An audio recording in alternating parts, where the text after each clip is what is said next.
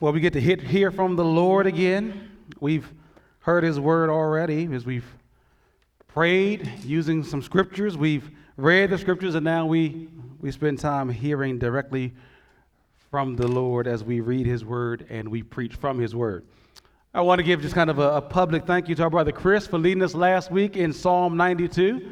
It's a joy to be at a church where uh, the preaching of the word isn't dependent on a person on a specific pastor or man, but uh, we believe that all of God's word is sufficient for all of God's people, and that whenever it's opened up and proclaimed, that it's useful and beneficial to us. So we praise God for the use and the gift of gifted brothers to, to bring his word, and I thank you all for your attention to the word.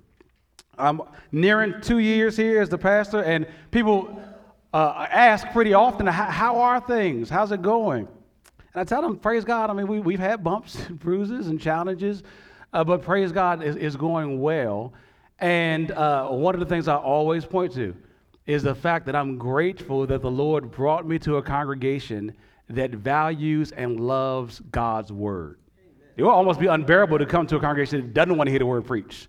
Right? I've had predecessors that told me that their first Sundays, someone was, was telling them, is, is, Are the batteries in that clock at the back broken? And he said, No, why you say that? He's like, Because you preached for over 20 minutes and we ain't going for that, right? I think if I preached for 20 minutes, you all would not go for that. and so that brings us to Psalm 93. You have your Bibles, you can turn there. This past week, my wife, my dear wife, reminded me it was only five verses in this psalm. And in that, I think what she was saying is this should be a brief sermon. well, Yeah, exactly. Let's read God's word together. Psalm 93. The Lord reigns. He is robed in majesty. The Lord is robed. He has put on strength as his belt. Yes, the world is established, it shall never be moved. Your throne is established from of old. You are from everlasting. The floods have lifted up, O Lord. The floods have lifted up their voice. The floods lift up their roaring. Mightier than the thunders of many waters, mightier than the waves of the sea. The Lord on high is mighty. Your decrees are very trustworthy. Holiness befits your house, O Lord, forevermore. It's a short psalm, but it's an impactful one.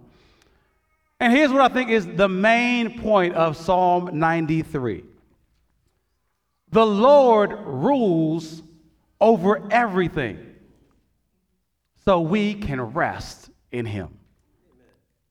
It's quite simple and matter of fact, but it's often the simple things that we tend to, to lose sight of or minimize. And so we need to be reminded through this psalm that the Lord rules over everything.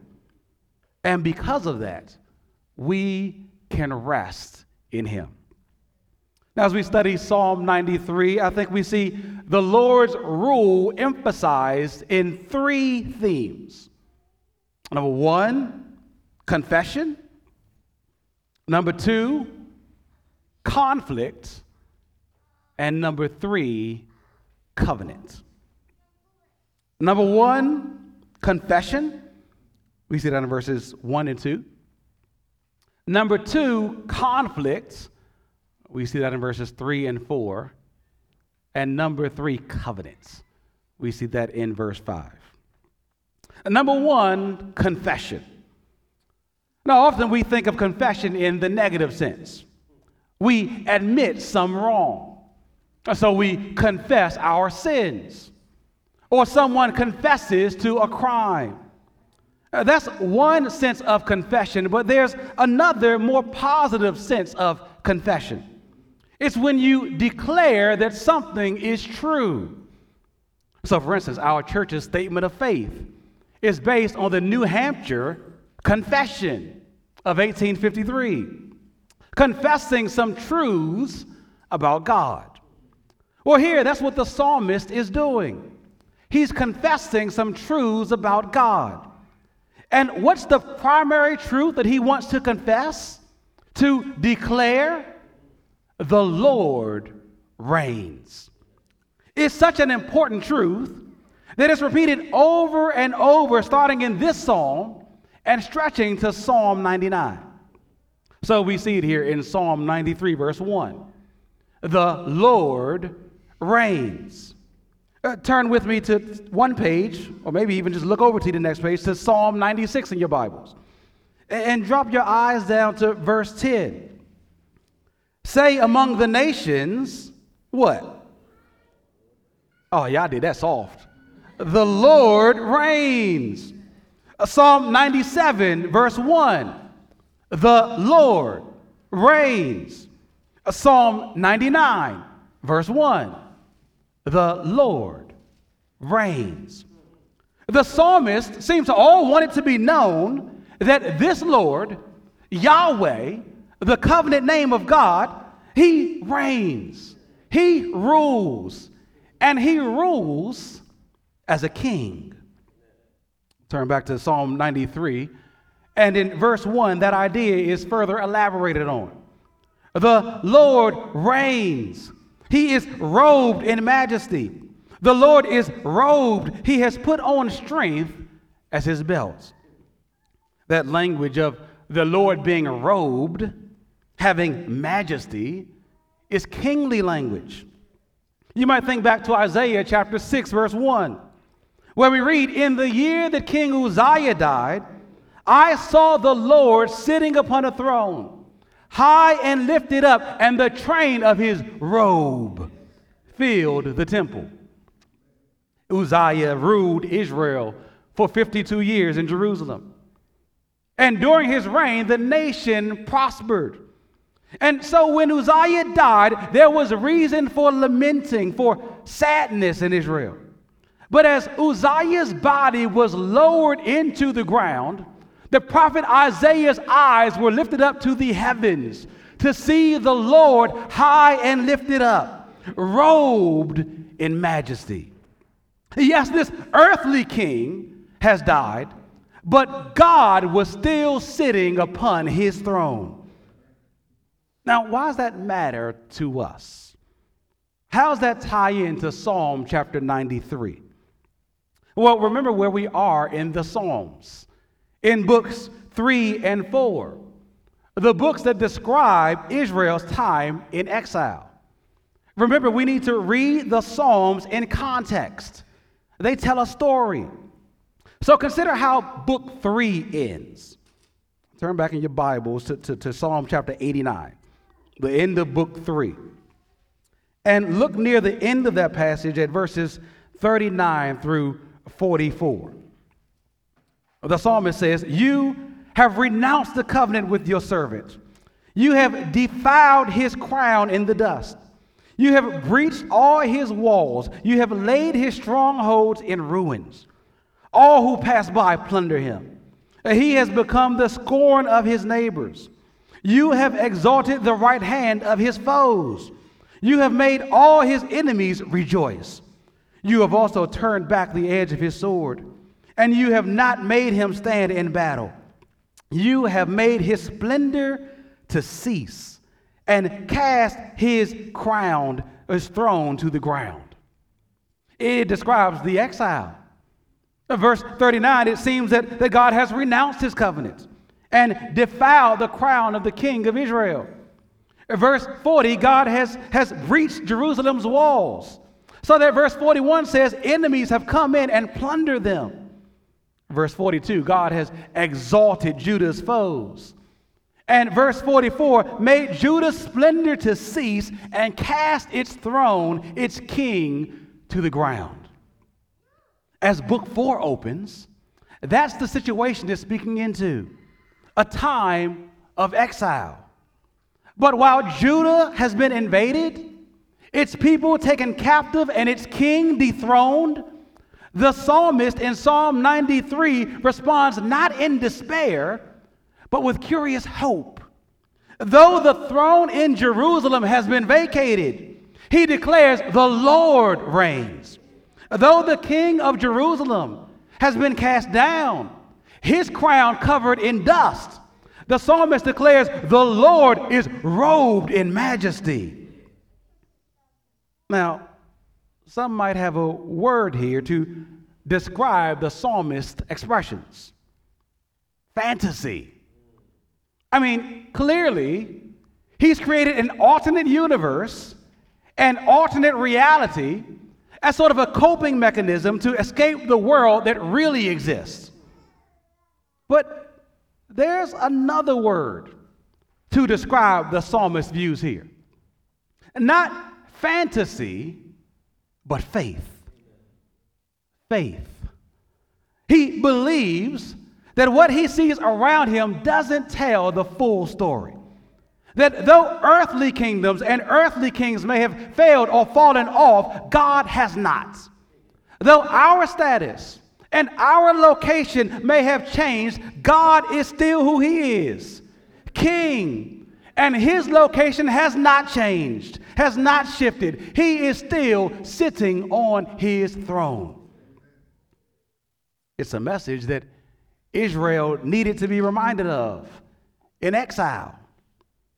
So much has changed, but so much has remained the same. God rules. It's a message we need to be reminded of too, isn't it?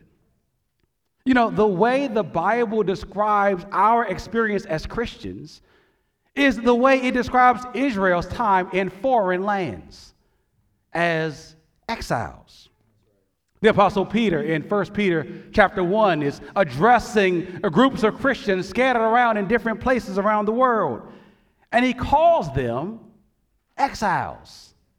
Not literally because they've been forced into exile, but to denote that this world, wherever you are as a Christian, is not your home. Heaven is. And we are all journeying there. But we are not journeying alone or without direction. Though left in this world and living amidst its madness, we need to be reminded that the Lord reigns. And it's a constant reminder we need because so many things are tempted to rise up as competing rulers. I mean, just think about as you start your day. You awake and the to do list dominates your thoughts. You pick up your phone and the social media posts are a buzz about the latest beef in evangelicalism. Did you read that blog post? What this pastor said about that one? The local news reports more gun violence, more robberies, more crime. A sin seemingly controls our communities. There are real spiritual rulers that Ephesians chapter 6 verse 12 tells us are constantly against us. Our own passions and desires threaten to rule us. And other people's opinions oftentimes reign as king, leading us either to live to earn their approval or to live in such a way as not to lose their approval. But Psalm 93 is like a drop of Visine into burning, blurred eyes. Tempted to, to look out and see other things or people as really important, as really in control. Or to look out at the world and see all the madness and conclude that nobody's in control. We need corrected vision to see and declare that the Lord indeed reigns. He rules. He is totally in control. It's the confession we need to express before we pick up the phone, before we turn on the TV, before we speak to our spouses, before we pivot out of bed, before we leave the houses. Whatever I'm about to see or meet, it will not change or challenge this fundamental truth that the Lord reigns. He is robed, the psalmist says in verse 1, in majesty and strength. He doesn't need external adornments. His own inherent glory and might are his kingly wear. And his kingly realm, the area over which he rules is expansive. Uh, this God rules over the entire world. The psalmist looks to creation uh, to confirm his claim of God's absolute rule. Yes, he says, the world is established, it shall never be moved. That phrase, the, the world shall not be moved, speaks of the order of things. As hectic as things are on earth, the world is not unstable, but rather fixed, settled. And not because it, exists as its own entity, but because it exists of God, whose throne, the psalmist says in verse 2, is established, is settled. God's eternal existence, his everlasting existence as king on his throne, and the reality that he can never be removed has its fingerprints in the world that he's created, which cannot be moved by any human or any institution without the Lord doing it. God is in control of it all. Again, this is instructive for us because we don't talk about the world this way, do we? And what do we say? The world is crazy. The world is chaotic. The world is changing. How can the psalmist say the world is established? It can't be moved. I mean, his people have seen their world change. They've gone from prospering in their own land to prisoners in another land. I think it reminds us that our own existence is but a small slice, or our own experience is but a small slice of existence. Though things may seem to be shifting dramatically, we need to look beyond our experiences to the world around us. I mean, think about the things that you just naturally rely on, that you just automatically expect to happen without fail the sun to shine, the rain to fall, uh, flowers to blossom in the spring, and trees to lose their leaves in the fall. And Jeff Bezos just spent five and a half billion with a B dollars to go into space. Now, if old Jeff would have asked me, how should I use five and a half billion dollars? I could have thought of a, a, thing or two that he could do right here in Temple Hills. But that's his prerogative. But you know, the, the only reason Jeff was willing to spend so much money to launch into space, because he knew that as he went out into the space, he was going to see some amazing things. And even more, he knew that the earth would be there for him to return. Now, here's the really important question how did Bezos know those things? Because he, like all of us, intuitively recognizes that there's a set order to all the world, a fixed structure to it. And behind that order is an orderer, the God who rules all creation. You see, we all live, whether we openly acknowledge it or not, as if there's a ruler someone over us.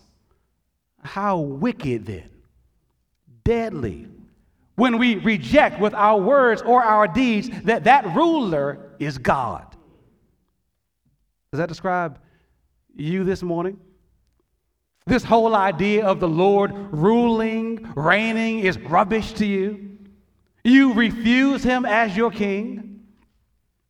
You know, that's the very epitome of what the Bible calls sin rebelling against God's rule, acting as if He's not over you.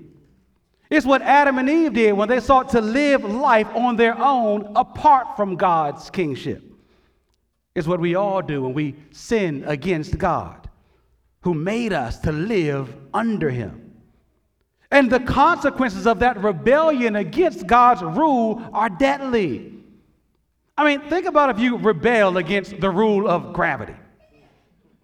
You go up to a high building and just toss yourself down with any supports, uh, claiming gravity doesn't rule over me. Okay, well, you will die.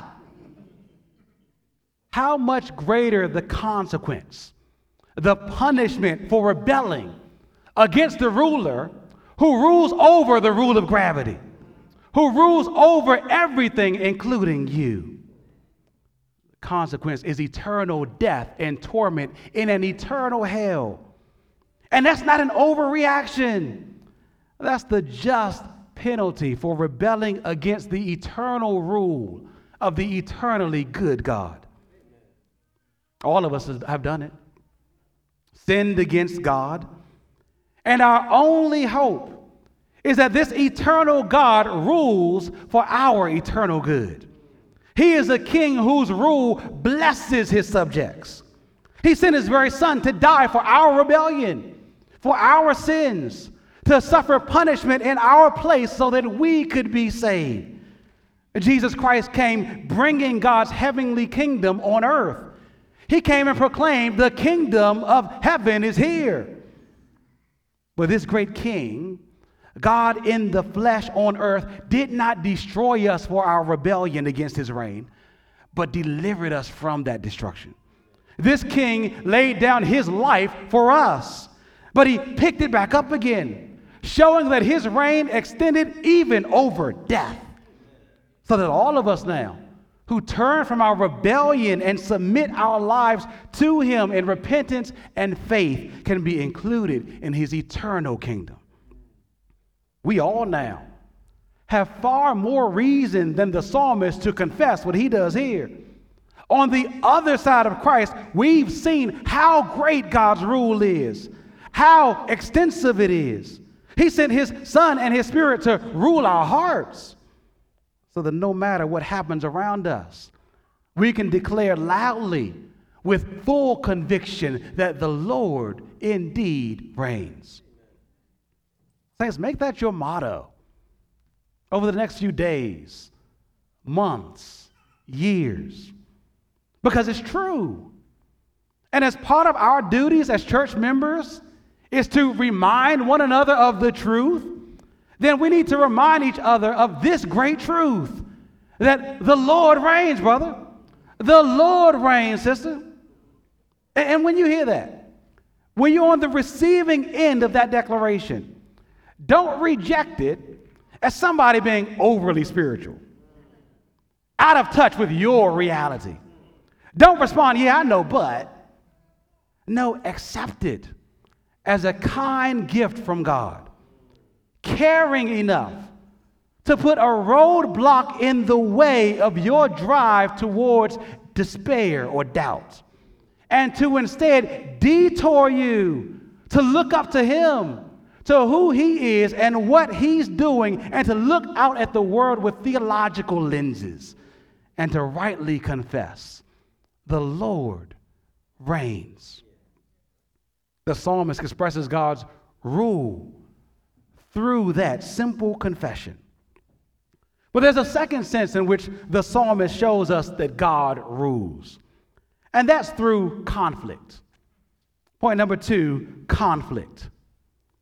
Now, you would think that the person who rightly confesses God's kingly rule over all the world would be rewarded. I mean, that's how it generally works. I say the right thing and I earn some sort of reward whether that's a compliment from your parents, or a grade from a correctly answered question on a test, or payment from a correctly answered question on Jeopardy. Saying the right thing is usually met with a benefit on the other side. That's even how Christianity is often presented, isn't it? If you confess that Jesus is your Lord, if you repeat after me, asking Jesus into your heart, your life will change for the better instantly. Your worries will go away. Your problems will dissipate. Your health and finances will instantly improve. And so we might expect that coming off this grand declaration in verses 1 and 2 about the Lord's eternal reign, that in verse 3 we meet the psalmist praising God for sunny days and clear skies, uh, no darkness or clouds in his life. Uh, the Lord is my ruler. But we're met with another reality, another truth, that acknowledging the Lord's rule doesn't automatically remove problems. Acknowledging the Lord's rule doesn't automatically remove problems. Far from clear skies and smooth waters, the psalmist expresses in verse 3 the floods. The floods have lifted up, O Lord. The floods have lifted up their voice. The floods lift up their roaring. Now, we shouldn't imagine here that the psalmist has found himself suddenly sinking in the sea. This is not a Jonah like experience, but it feels like it. The Psalms often use the language of waters, floods in a figurative way to, to represent trouble. And so consider Psalm chapter 69, verse 1, where David says, Save me, O God, for the waters have come up to my neck. David wasn't talking about literal waters, but about the troubles and enemies that were increasing all around him. It was as if he was about to drown under their pressure. And elsewhere, this language of waters is used to describe the threat of the nations, of foreign enemies. Uh, listen to Isaiah chapter 17, verses 12 and 13. Ah, the, the thunder of many peoples they thunder like the thundering of the sea. Ah, the roar of nations. They roar like the roaring of mighty waters. The nations roar like the roaring of many waters. It's the same sense here. These floods represent Israel's enemies. They'd attack them and carry them off, and are now surrounding them, lifting up their voices, mocking this people once so strong and mighty, now reduced to slaves. More broadly, these floods speak of troubles more generally, powerfully coming upon God's people. I mean, just notice the language the psalmist uses here and the structure in which he presents it. There's not just waters, but, but floods. The floods are ongoing waters, threatening waters with no end in sight. Remember, a flood wiped away the entire world in Noah's day. Now think about the floods when the levees broke in New Orleans. I think even simply about when your basement floods after a heavy rain. And that rain just keeps pouring down, pouring down, pouring down. No matter how many buckets you take to scoop that water out, it keeps coming. It immediately puts into your heart a sense of fear, of terror. You know the damage or destruction it can bring. And the psalmist here, in three lines in verse 3, kind of adds to the intensity of that situation. He uses these three lines to kind of add to what's going on. In Hebrew poetry, it's called step parallelism, right? With each verse adding to and deepening the sense of the previous line. Uh, the first line, the, the floods have lifted up. The second line, the, the floods have lifted up their voice. The third line, so loud and prominent are the waters that the floods lift up their roaring. It's terrifying. I mean, who can control a roaring, raging flood of waters? And again, remember, this is not the experience of an unbeliever. This is the experience of one who knows and affirms God's reign and means to submit to it. We need to reflect on that for a minute. Because sometimes I think we're shocked when troubles come our way, when we're met with problems. As if the fact that we have good theology, or we go to a good church, that we make the right confession is supposed to be like some sort of vaccine against trials. That's just not the case, though, is it?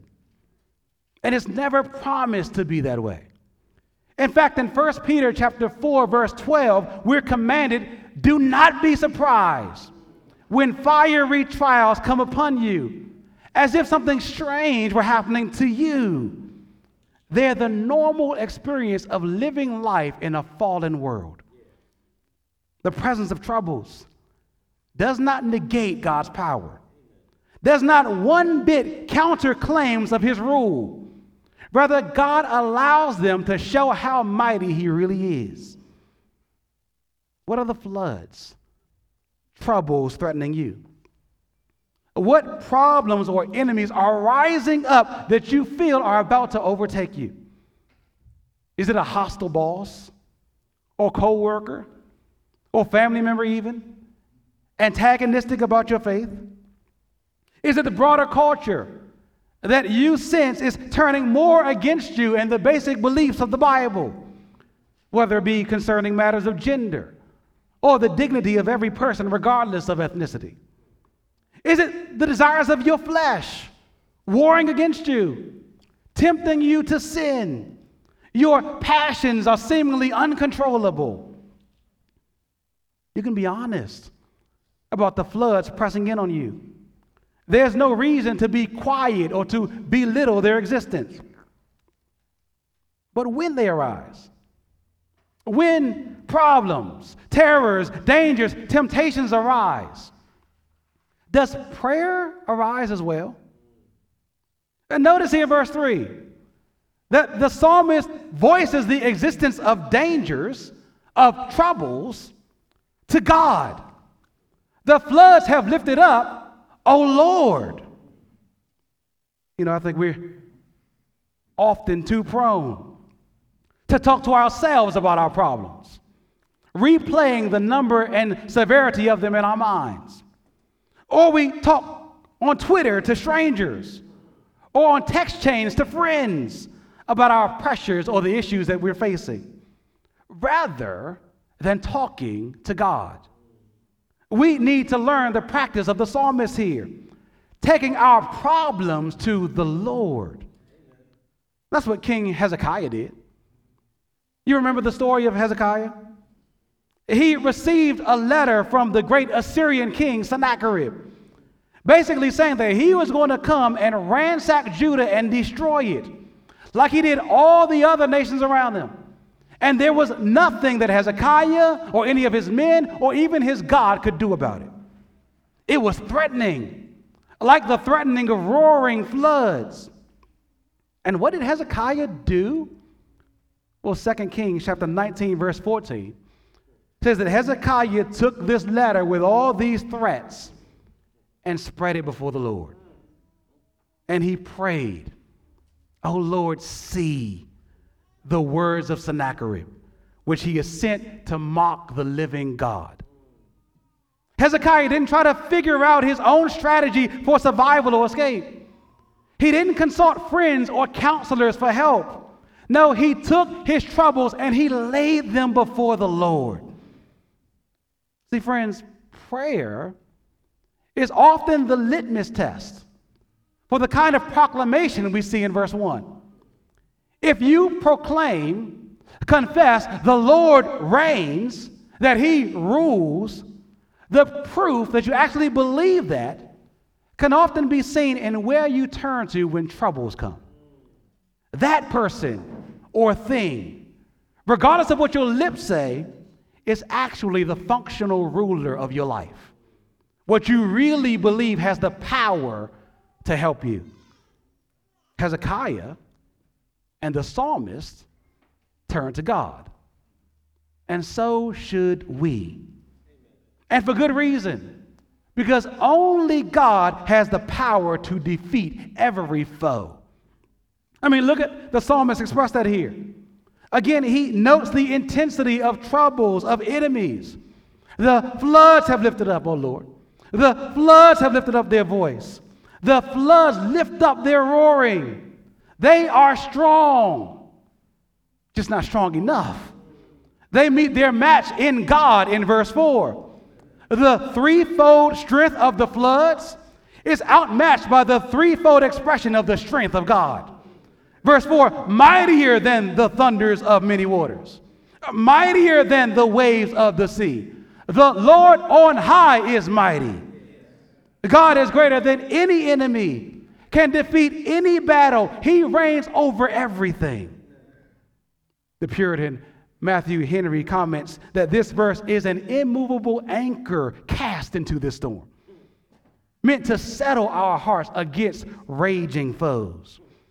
They can't win against God, He's mightier than them all. And this is not just hyperbolic language. or some idealistic but overconfident claim, a sort of like a, a well meaning but misinformed child who exclaims, My dad can beat anybody. Now, I love my kids, and I'd fight to protect them. But if Mike Tyson came, even the old Mike Tyson, swinging, our best defense might be to just run. No, this is a claim tied into God's person. I mean, he's God and tied into his actions. Uh, I mean, what can many foes, even if they rage like raging waters, do? And God walks through the waters.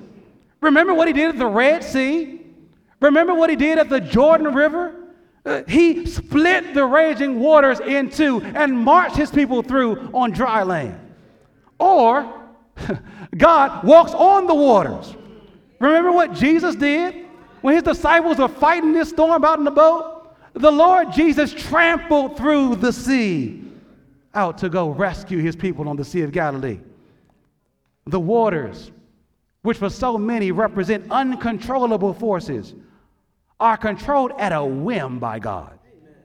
They might lift up their voices, but God lifted up on high is mighty. He rules, and He shows His rule through conquering in battle. He takes the challenge of any enemy and He always wins. Isn't that what we see at the cross?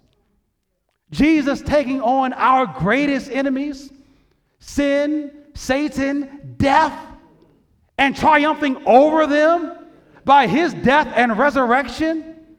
God's record against his enemies is undefeated and it will remain that way. Pray that produces comfort and boldness in our hearts, comforting us in knowing that no enemies that are up against us that are so strong that God can't handle them. Yes, worldviews and governments and people may attack Christianity, may threaten the church, but they cannot win. The Lord will always prevail. Yes, the desires of the flesh might rise up. That old man, that old woman comes back raging hard sometimes, don't they? Lusting after sexual immorality, loving to engage in gossip or criticism but they don't ultimately rule you. The Lord is stronger than the strongest sexual desires. The Lord is greater than the greatest urge to share some juicy detail or to join in the parade of putting another image bearer down. Greater is He who is in you than anyone who's in the world. Hope that reality helps us to be bold in fighting sin in fighting temptations, in withstanding criticisms and attacks. We need not walk around with a defeatist attitude, nor with an attitude of fear, too overly concerned either about threats from inside or outside the church. The Lord reigns and is strong to fight for his own people and to defend and rescue us. So we can rest in him and have hope. If you're here this morning and you're not a Christian, though, where's your hope? You see, we acknowledge that we all experience problems, troubles. Live long enough and you realize that life just keeps coming. Death, troubles, worries, sickness, attacks, every kind of thing keeps coming at you nonstop. We can all be real about that. But we have an equal reality that God is greater and fights for us. Where can you turn to in challenges, in trials, in troubles? Friends, turn to the Lord today. You want to know more about what that looks like for your own life? Talk to someone around you after service. Find me at the door. We love to lead you to the Lord, who, who is mighty, not as your enemy, but who can be mighty as your greatest friend and protector. The Lord on high rules over all creation and in all conflicts, and we can trust in him. That leads us to our last point. We see the Lord's rule emphasized through covenants. Point number three covenants. Now, we don't see the word covenant there in, in verse 5. But I think that's what's being communicated when the psalmist talks about your decrees, your statutes being very trustworthy. It's a reference to God's word that He's given to His people.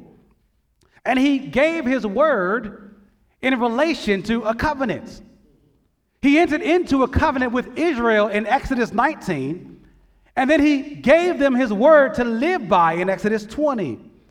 They were to be a people ruled by God through obedience to his word. But even as Israel broke the commands of God, God still held out his word to them, a word of promise that he would not break his covenant with them. He promised that even with all their sin, that they would be his people forever. He promised that he would raise up a ruler from among them who would rule forever and rescue them. And listen again to, to Psalm 89, that, that last book of book three. In verses 30 through 37, we, we read this If the children forsake my law and do not walk according to my rules, if they violate my statutes and do not keep my commandments, then I will punish their transgression with the rod and their iniquity with stripes. But I will not remove from him my steadfast love, or be false to my faithfulness. I will not violate my covenant or alter the word that went forth from my lips. Once for all have I sworn by my holiness. I will not lie to David. His offspring shall endure forever. His throne as long as the sun before me. Like the moon, it shall be established forever, a faithful witness in the skies. God said that he would not violate his covenant, would not be false to his faithfulness to his people, would not alter his word. And the psalmist here in Psalm chapter 93, verse 5, just echoes that. Your decrees are very trustworthy, Lord. Even in exile, we know that we are not totally cast off not totally done away with, because you say that you would be faithful to us, and we trust you. We can't look around and see you changing our fates anytime soon, but we can listen to your word and trust your promises. Trust that you will remain devoted to your people as you said you would. And what's the appropriate response? to a God so faithful, so devoted and committed to his people? Total devotion, total commitment to him. Holiness, the psalmist says, befits or is fitting to your house. The house of God in the Old Testament was the temple where the holy God's presence dwelt and into which nothing unholy was to come. But his house now is his people, his church. The Apostle Paul says in 1 Corinthians chapter 3, verses 16 and 17, Do you not know that you are God's temple and that God's Spirit dwells in you? If anyone destroys God's temple, God will destroy him. For God's temple is holy, and you are that temple. God has entered into a new covenant with us through Christ. And we, the church, as his new people, are to be holy to him, devoted to him. How? By obeying his word. That's why we pledge in our church covenant. The first line in our church covenant that we will submit to the authority of the scriptures as the final authority in all matters of faith and practice. It's why we spend hours going through five verses, reading and studying God's Word. We acknowledge that we are not free agents. We can't live life apart from God, without God, on our own agendas. No, God sets the agenda for how we should live, and He does it by laying out His Word. He has spoken to us. And so we speak to one another calling each other to walk in the ways the Lord has commanded in His Word. that we might remain part of his covenant community, obedient to our covenant keeping God. The Lord reigns.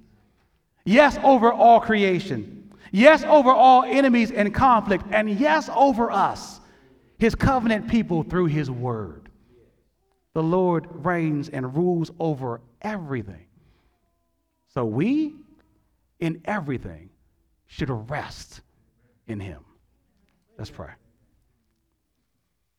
Lord, we thank you for the reminder that you are on your throne. Lord, we pray that you would give us your spirit in abundance this week, Lord, as we look to your word. Uh, Lord, we pray that we would live as if you rule and reign. Oh, Lord, strengthen our hearts. Uh, give faith to, to hearts that need to know you, Lord. And Lord, give boldness for the rest of us, Lord. Comfort us by this truth that you rule and no one can knock you off your throne. We pray all this in Jesus' name. Amen.